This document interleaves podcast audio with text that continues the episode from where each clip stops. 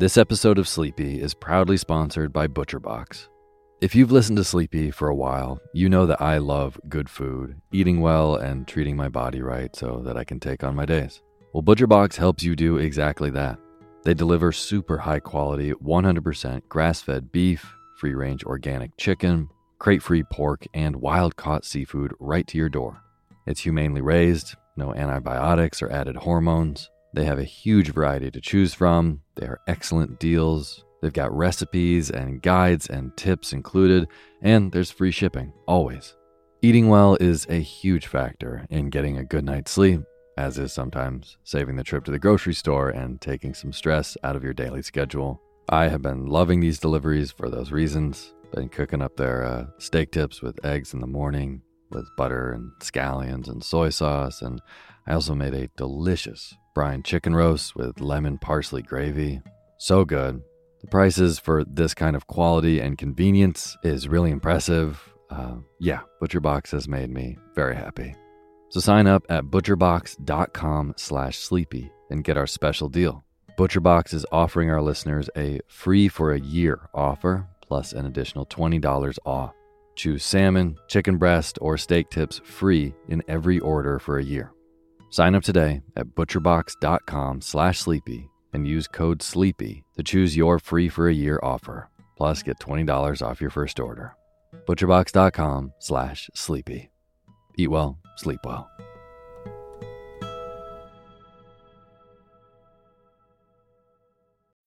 When you need mealtime inspiration, it's worth shopping Kroger, where you'll find over 30,000 mouthwatering choices that excite your inner foodie. And no matter what tasty choice you make, you'll enjoy our everyday low prices, plus extra ways to save, like digital coupons worth over $600 each week. You can also save up to $1 off per gallon at the pump with fuel points. More savings and more inspiring flavors make shopping Kroger worth it every time. Kroger, fresh for everyone. Fuel restrictions apply.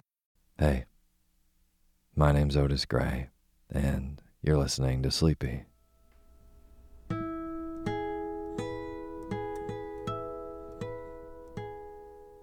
Podcast where I read old books to help you get to sleep, and a proud member of the Airwave Podcast Network. I have got a wonderful, snoozy bedtime story for you tonight. But before we get to tonight's reading, I just want to thank all of our patrons on patreon.com. Bernice Tracy and the one and only Alec Babala. Thank you both so, so much for donating and being a part of making this show. And for anyone who doesn't know, uh, these names that I just read are brand new patrons on Patreon which is a wonderful place where you can go and support creators of the work that you like.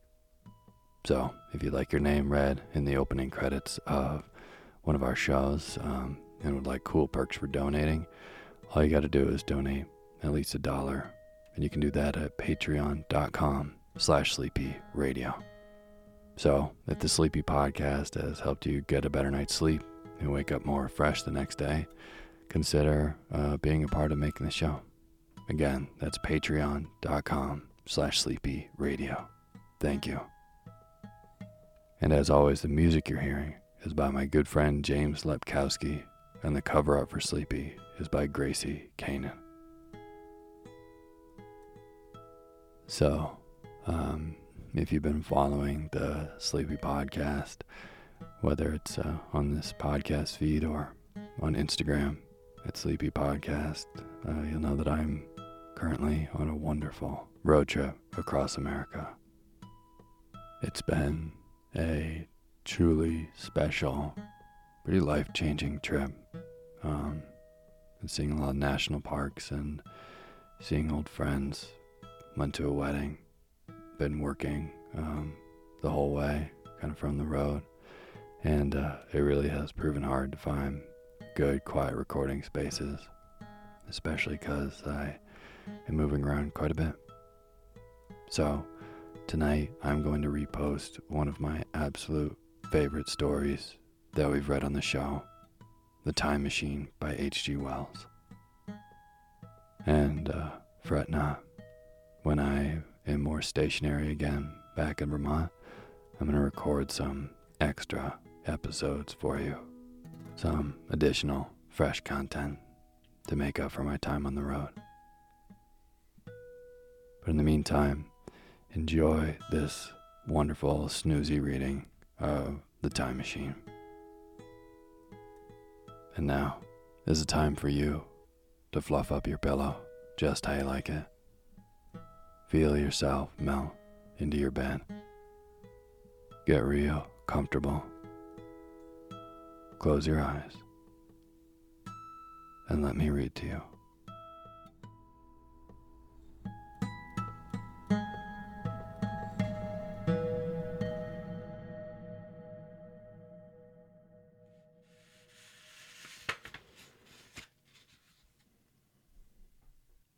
Traveler, for so it will be convenient to speak of him, was expounding a recondite matter to us. His gray eyes shone and twinkled, and his usually pale face was flushed and animated. The fire burned brightly, and the soft radiance of the incandescent lights and the lilies of silver caught the bubbles that flashed and passed in our glasses. Our chairs, being his patents, embraced and caressed us rather than submitted to be sat upon. And there was that luxurious after dinner atmosphere when thought roams gracefully free of the trammels of precision. And he put it to us this way, marking the points with a lean forefinger as we sat and lazily admired his earnestness over this new paradox as we thought it and his fecundity. You must follow me carefully I shall have to controvert one or two ideas that are almost universally accepted. The geometry, for instance, they taught you at school is founded on a misconception. Is not that rather a large thing to expect us to begin upon? said Filby, an argumentative person with red hair. I do not mean to ask you to accept anything without reasonable ground for it. You will soon admit as much as I need from you. You know, of course, that a mathematical line, a line of thickness nil, has no real existence. They taught you that. Neither has a mathematical plane. These things are mere abstractions. That is all right, said the psychologist. Nor having only length breadth, and thickness, can a cube have a real existence? There I object, said Filby. Of course a solid body may exist. All real things. So most people think. But wait a minute. Can an instantaneous cube exist? Don't follow you, said Filby. Can a cube that does not last for any time at all have a real existence? Filby became pensive. Clearly, the time traveler proceeded. Any real body must have extension in four directions. It must have length, breadth, and thickness, and duration. But through a natural infirmity of the flesh, which I'll explain to you in a moment, we incline to overlook this fact. There are really four dimensions, three which we call the three planes of space, and a fourth, time. There is, however, a tendency to draw an unreal distinction between the former three dimensions and the latter, because it happens that our consciousness moves intermittently in one direction along the latter from the beginning to the end of our lives. That, said a very young man, making spasmodic efforts to relight his cigar over the lamp. That, very clear indeed. Now, it is very remarkable that this is so extensively overlooked, continued the time traveler, with a slight extension of cheerfulness. Really, this is what is meant by the fourth dimension. Though some people who talk about the fourth dimension do not know that they mean it. It is only another way of looking at time. There is no difference between time and any of the three dimensions of space, except that our consciousness moves along it. But some foolish people have got hold of the wrong side of that idea. You have all heard what they have to say about this fourth dimension. I have not, said the provincial mayor.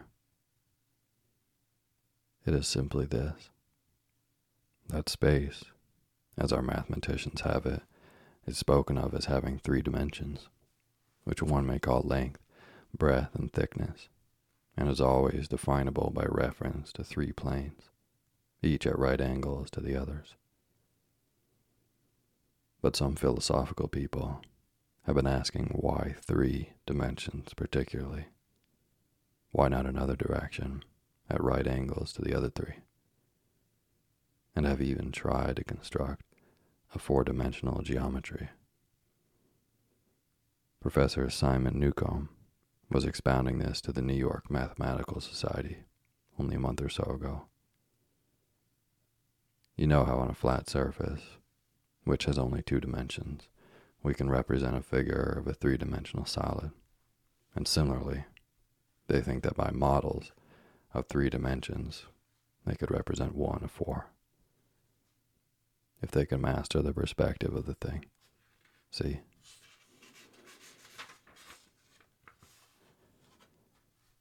I think so, murmured the provincial mayor. And knitting his brows, he lapsed into an introspective state his lips moving as one who repeats mystic words. Yes, I think I see it now, he said after some time, brightening in a quite transitory manner.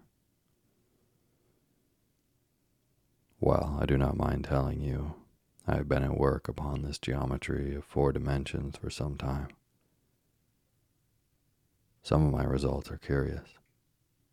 For instance, here is a portrait of a man at eight years old, another at 15, another at 17, another at 23, and so on. All these are evidently sections, as it were, three dimensional representations of his four dimension being, which is a fixed and unalterable thing.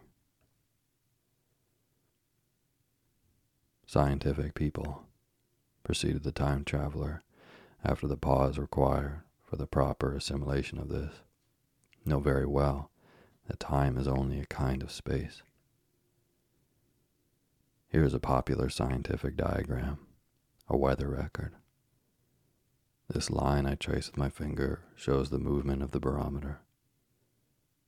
Yesterday it was so high. Yesterday night it fell. Then this morning it rose again and so gently upward to here. Surely the Mercury did not trace this line in any of the dimensions of space generally recognized. But certainly it traced such a line, and that line, therefore, we must conclude was along the time dimension. But, said the medical man, staring hard at a coal in the fire, if time is really only a fourth dimension of space, why is it, and why has it always been, regarded as something different? And why cannot we move in time as we move about in the other dimensions of space? The time traveler smiled. Are you sure we can move freely in space? Right and left we can go, backward and forward freely enough and men have always done so. I admit we move freely in two dimensions, but how about up and down? Gravitation limits us there. Not exactly, said the medical man. There are balloons. But before balloons, save for spasmodic jumping and the inequalities of the surface, man had no freedom of vertical movement. Still, they could move a little up and down, said the medical man. Easier, far easier down than up. And you cannot move at all in time. You cannot get away from the present moment. My dear sir, that is just where you are wrong. That is just where the whole world has gone wrong. We are always getting away from the present moment. Our mental existences, which are immaterial and have no dimensions, are passing along a time dimension with a uniform velocity from the cradle to the grave. Just as we should travel down if we began our existence 50 miles above the Earth's surface. But the great difficulty is this, interrupted the psychologist. You can move about in all directions of space, but you cannot move about in time. That is the germ of my great discovery. But you are wrong to say that we cannot move about in time. For instance, if I am recalling an incident very vividly, I go back to the instant of its occurrence. I become absent minded, as you say. I jump back for a moment. Of course, we have no means of staying back for any length of time, any more than an animal has of staying six feet off the ground. But a civilized man is better off than the animal in this respect. He can go up against gravitation in a balloon, and why should he not hope that ultimately he may be able to stop or accelerate his drift along the time dimension, or even turn about and travel the other way? Oh, this, began Filby, is all. Why not? said the time traveler. It's against reason, said Filby. What reason? said the time traveler. You can show black as white by argument, said Filby, but you will never convince me. Possibly not, said the time traveler. But now you begin to see the object of my investigations into the geometry of four dimensions. Long ago, I had a vague inkling of a machine. To travel through time, exclaimed the very young man that shall travel indifferently in any direction of space and time, as the driver determines. Filby contented himself with laughter. But I have experimental verification, said the time traveler. It would be remarkably convenient for the historian, the psychologist suggested. One might travel back and verify the accepted account of the Battle of Hastings for instance. Don't you think you would attract attention? said the medical man. Our ancestors had no great tolerance for anachronisms. One might get one's Greek from the very lips of Homer and Plato, the very young man thought. In which case, they would certainly plow you for the little go. The German scholars have improved Greek so much. Then there is the future, said the very young man. Just think.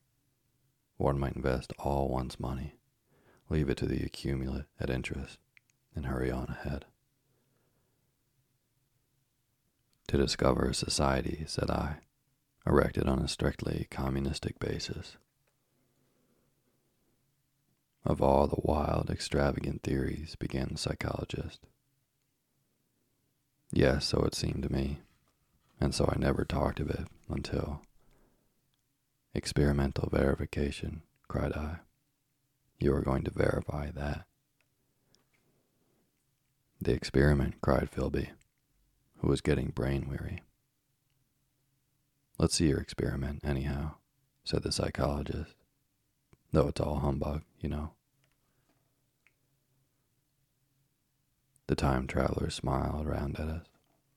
Then, still smiling faintly, and with his hands deep in his trousers pockets, he walked slowly out of the room, and we heard his slippers shuffling down the long passage to his laboratory. The psychologist looked at us. I wonder what he's got. Some sleight of hand trick or other, said the medical man, and Filby tried to tell us about a conjurer he had seen at Burslem but before he had finished his preface, the time traveler came back, and Filby's anecdote collapsed.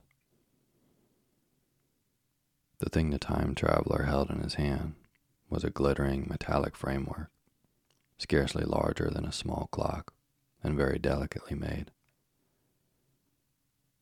There was ivory in it, and some transparent crystalline substance. And now I must be explicit for this that follows, unless his explanation is to be accepted, is an absolutely unaccountable thing. He took one of the small octagonal tables that were scattered about the room and set it in front of the fire, with two legs on the hearthrug. On this table, he placed the mechanism.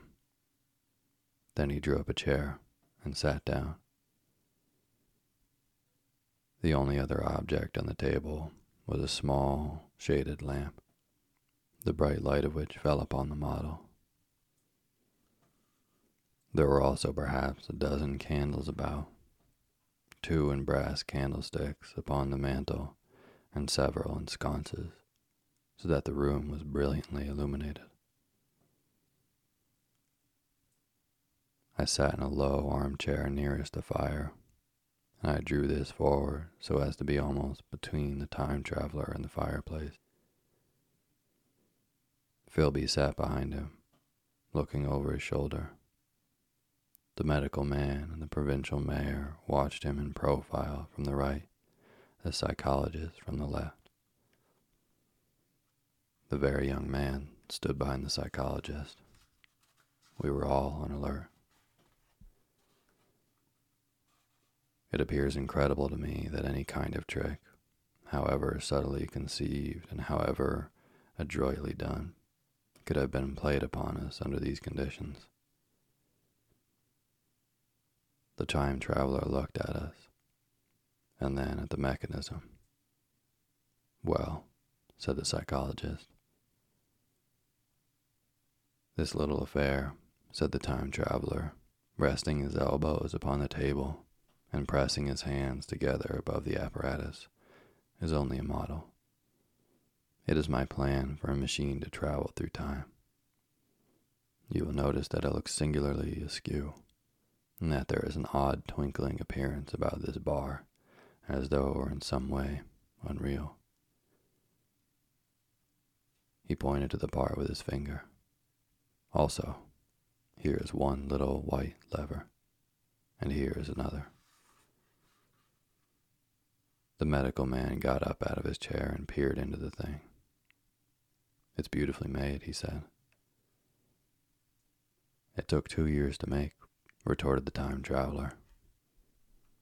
Then, when we had all imitated the action of the medical man, he said, Now, I want you clearly to understand that this lever, being pressed over, sends the machine gliding into the future, and this other reverses the motion. The saddle represents the seat of the time traveler. Presently, I am going to press the lever, and off the machine will go. It will vanish, pass into future time, and disappear. Have a good look at the thing. Look at the table, too, and satisfy yourselves there is no trickery. I don't want to waste this model and then be told I'm a quack.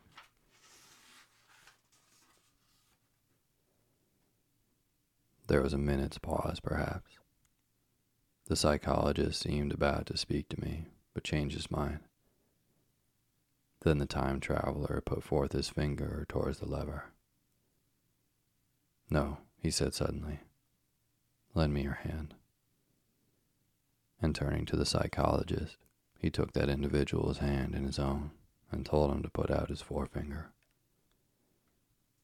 So that it was the psychologist himself who sent forth the model time machine on its interminable voyage. We all saw the lever turn. I'm absolutely certain there was no trickery. There was a breath of wind, and the lamp flame jumped. One of the candles on the mantel was blown out, and the little time machine suddenly swung around, became indistinct, was seen as a ghost for a second perhaps, as an eddy of faintly glittering brass and ivory, and it was gone, vanished. Save for the lamp, the table was bare.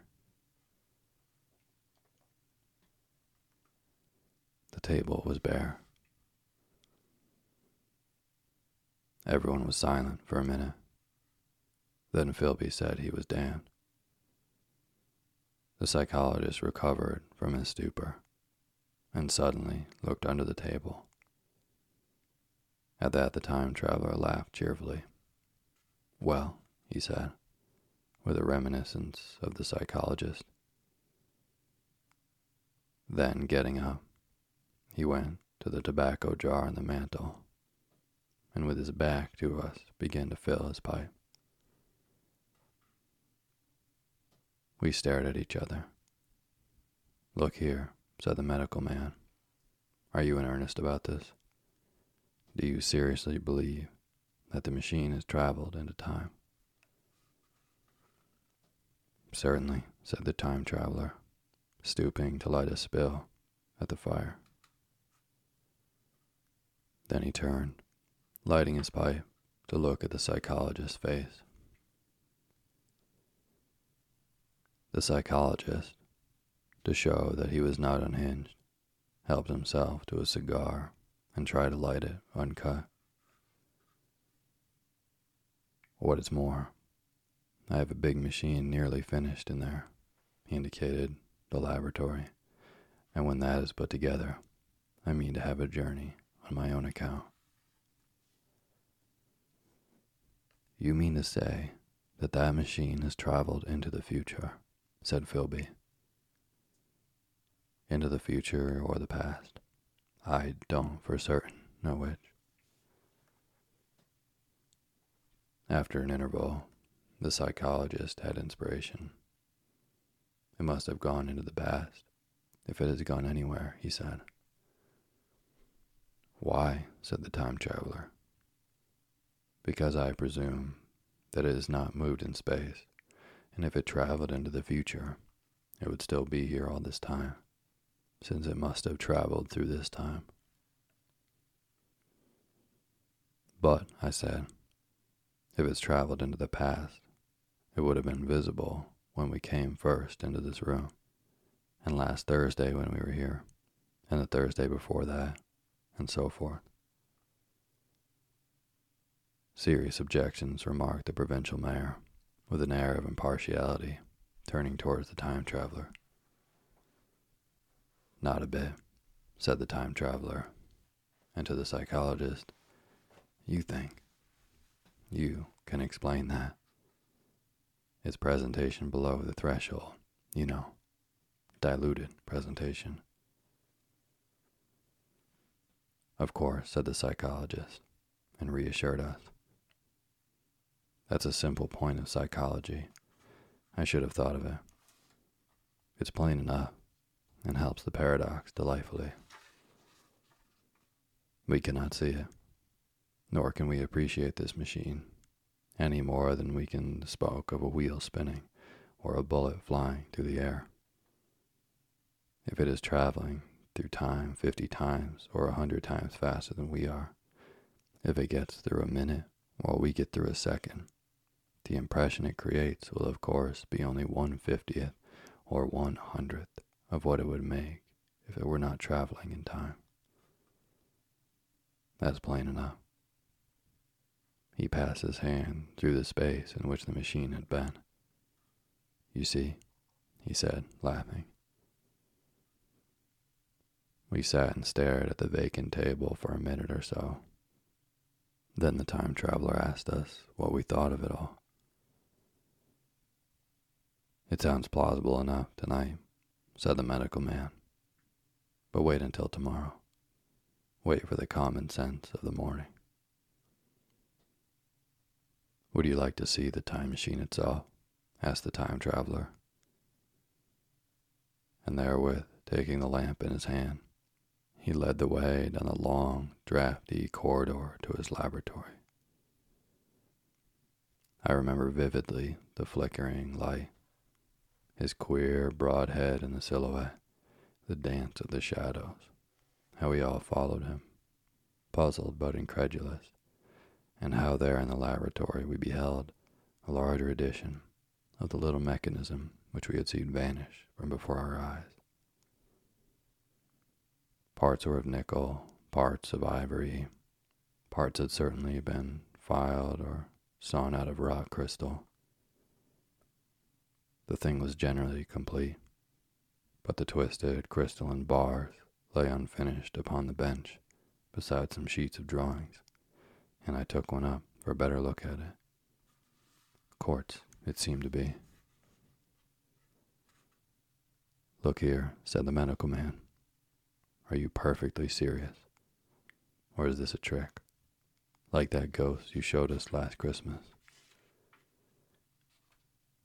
Upon that machine, said the time traveler, holding the lamp aloft, I intend to explore time. Is that plain? I was never more serious in my life. None of us quite knew how to take it. I caught Filby's eye over the shoulder of the medical man, and he winked at me solemnly.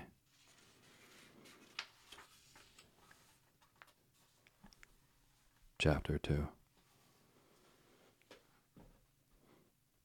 I think that at that time, none of us quite believed in the time machine. The fact is, the time traveler was one of those men who are too clever to be believed. You never felt that you saw all around him. You always suspected some subtle reserve, some ingenuity in ambush beyond his lucid frankness.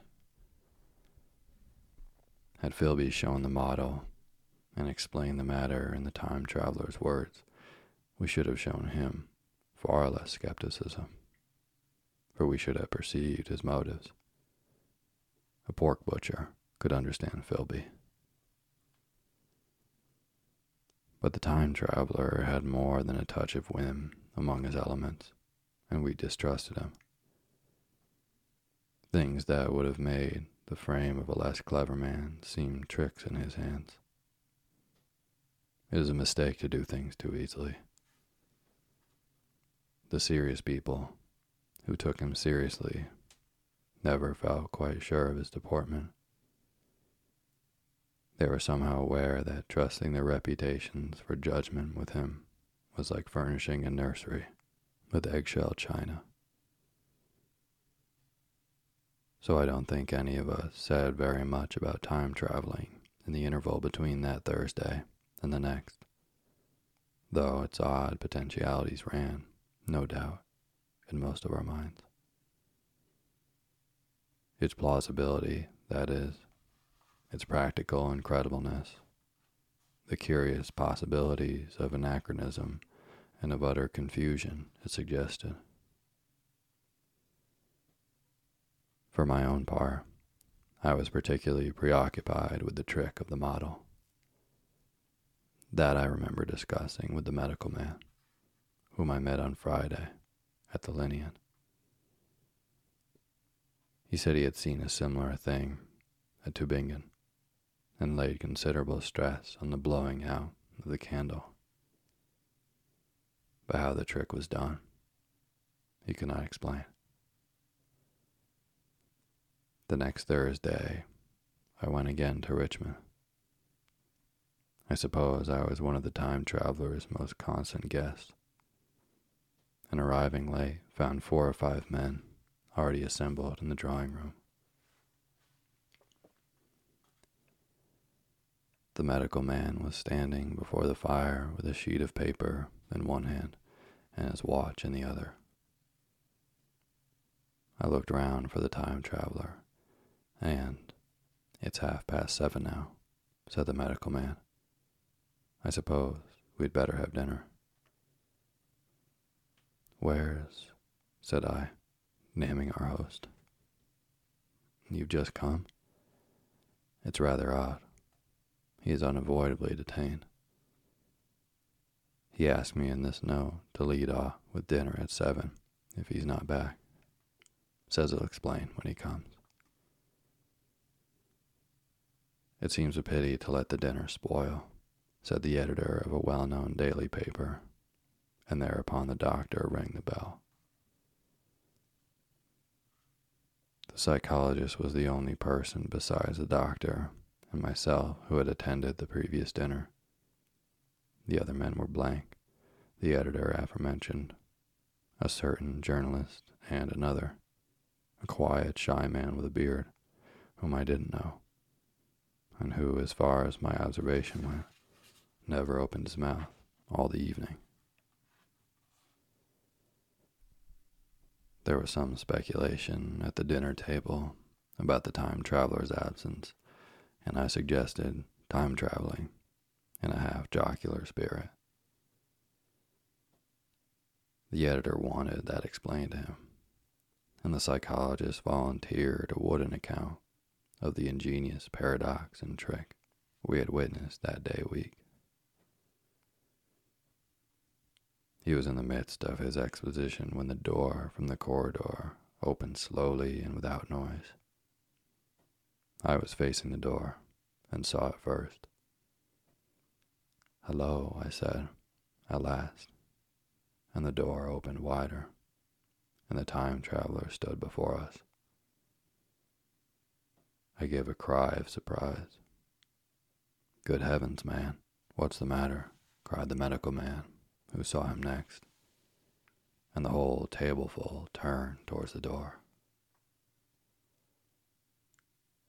He was in an amazing plight. His coat was dusty and dirty and smeared with green down the sleeves. His hair was disordered, and as it seemed to me, grayer, either with dust and dirt or because its color had actually faded. His face was ghostly pale. His chin had a brown cut on it, a cut half healed. His expression was haggard and drawn, as by intense suffering. For a moment he hesitated in the doorway, as if he had been dazzled by the light. Then he came into the room. He walked with just such a limp as I have seen in foot store tramps. We stared at him in silence, expecting him to speak. He said not a word, but came painfully to the table and made a motion towards the wine. The editor filled a glass of champagne and pushed it towards him. He drained it, and it seemed to do him good. For he looked round the table, and the ghost of his old smile flickered across his face. What on earth have you been up to, man? said the doctor. The time traveler did not seem to hear. Do not let me disturb you, he said, with a certain faltering articulation. I'm all right. He stopped, held out his glass for more, and took it off at a draught. That's good, he said. His eyes grew brighter and a faint color came into his cheeks. His glance flickered over our faces with a certain dull approval, and then went round the warm and comfortable room. Then he spoke again, still as it were feeling his way among the words. I'm going to wash and dress, and then I'll come down and explain things. Save me some of that mutton. I'm starving for a bit of meat. He looked across at the editor, who was a rare visitor, and hoped he was all right. The editor began a question. Tell you presently, said the time traveler. I'm funny. be all right in a minute. He put down his glass and walked towards the staircase door. Again I remarked his lameness and the soft padding sound of his footfall. And standing up in my place, I saw his feet as he went out. He had nothing on them but a pair of tattered, blood-stained socks. Then the door closed upon him. I had half a mind to follow, till I remembered how he detested any fuss about himself. For a minute, perhaps, my mind was wool gathering. Then, remarkable behavior of an eminent scientist, I heard the editor say, thinking after his wont in headlines. And this brought my attention back to the bright dinner table. What's the game? said the journalist. Has he been doing the amateur cadger? I don't follow. I met the eye of the psychologist and read my own interpretation in his face. I thought of the time traveler limping painfully upstairs. I don't think anyone else had noticed his lameness. The first to recover completely from the surprise was the medical man who rang the bell. The time traveler hated to have servants waiting at dinner for a hot plate. At that, the editor turned to his knife and fork with a grunt, and the silent man followed suit.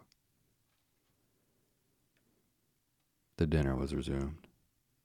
Conversation was exclamatory for a little while, with gaps of wonderment. And then the editor got fervent in his curiosity. Does our friend eke out his modest income with a crossing? Or as he had his Nebuchadnezzar phases? He inquired. I feel assured it's this business of the time machine, I said, and took up the psychologist's account of our previous meeting. The new guests were frankly incredulous. The editor raised objections. What was this time traveling? A man couldn't cover himself with dust by rolling in a paradox, could he? And then, as the idea came home to him, he resorted to caricature. Hadn't they any clothes, brushes in the future? The journalist, too, would not believe at any price, and joined the editor in the easy work of heaping ridicule on the whole thing. They were both the new kind of journalist, very joyous, irreverent young men. Our special correspondent in the day after tomorrow reports, the journalist was saying, or rather shouting, when the time traveler came back. He was dressed in ordinary evening clothes, and nothing save his haggard look remained of the change that had startled me. I say, said the editor hilariously, these chaps here say that you've been traveling into the middle of next week. Tell us all about little Rosebery, will you? What will you take for the lot? The time traveler came to the place reserved for him without a word. He smiled quietly, in his old way. Where is my mutton? he said. What a treat it is to stick a fork in the meat again. Story, cried the editor. Story be damned, said the time traveler. I want something to eat. I won't say a word until I get some peptone into my arteries. Thanks. And the salt. One word, said I. Have you been time traveling? Yes, said the time traveler, with his mouth full, nodding his head. I'd give a shilling a line for a verbatim note, said the editor. The time traveler pushed his glass towards the silent man and rang it with his fingernail. At which the silent man, who had been staring at his face, started convulsively and poured him wine. The rest of the dinner was uncomfortable. For my own part, sudden questions kept on rising to my lips, and I dare say it was the same with the others. The journalist tried to relieve the tension by telling anecdotes of Hettie Potter. The time traveler devoted his attention to dinner and displayed the appetite of a tramp. The medical man smoked a cigarette and watched the time traveler through his eyelashes. The silent man seemed even more clumsy than usual and drank champagne with regularity and determination out of sheer nervousness. At last, the time traveler pushed his plate away and looked around us. I suppose I must apologize, said he. I was simply starving. I've had a most amazing time. He reached out his hand for a cigar and cut the end. But come into the smoking room. It's too long a story to tell over greasy plates. And ringing the bell and passing, he led the way into the adjoining room. You have told blank and dash and chose about the machine, he said to me, leaning back in his easy chair and naming the three new guests. But the thing's a mere paradox, said the editor. I can't argue tonight. I don't mind telling you the story, but I can't argue. I will, he went on, tell you the story of what has happened to me, if you like. But you must refrain from interruptions. I want to tell it, badly. Most of it will sound like lying. So be it. It's true every word of it, all the same. I was in my laboratory at four o'clock, and since then, I've lived eight days. Such days as no human being ever lived before. I'm nearly worn out, but I shan't sleep till I've told this thing over to you. Then I shall go to bed. But no interruptions. Is it agreed? Agreed, said the editor. And the rest of us echoed, agreed. And with that, the time traveler began his story, as I have set it forth. He sat back in his chair at first and spoke like a weary man. Afterwards, he got more animated. In writing it down, I feel with only too much keenness and inadequacy of pen and ink and above all my own inadequacy to express its quality. You read, I will suppose, attentively enough, but you cannot see the speaker's white, sincere face in the bright circle of a little lamp, nor hear the intonation of his voice. You cannot know how his expression followed the turns of his story. Most of us hearers were in shadow but the candles in the smoking room had not been lighted, and the only face of the journalist and the legs of the silent man from the knees downward were illuminated. At first we glanced now and again at each other. After a time we ceased to do that and looked only at the time traveler's face.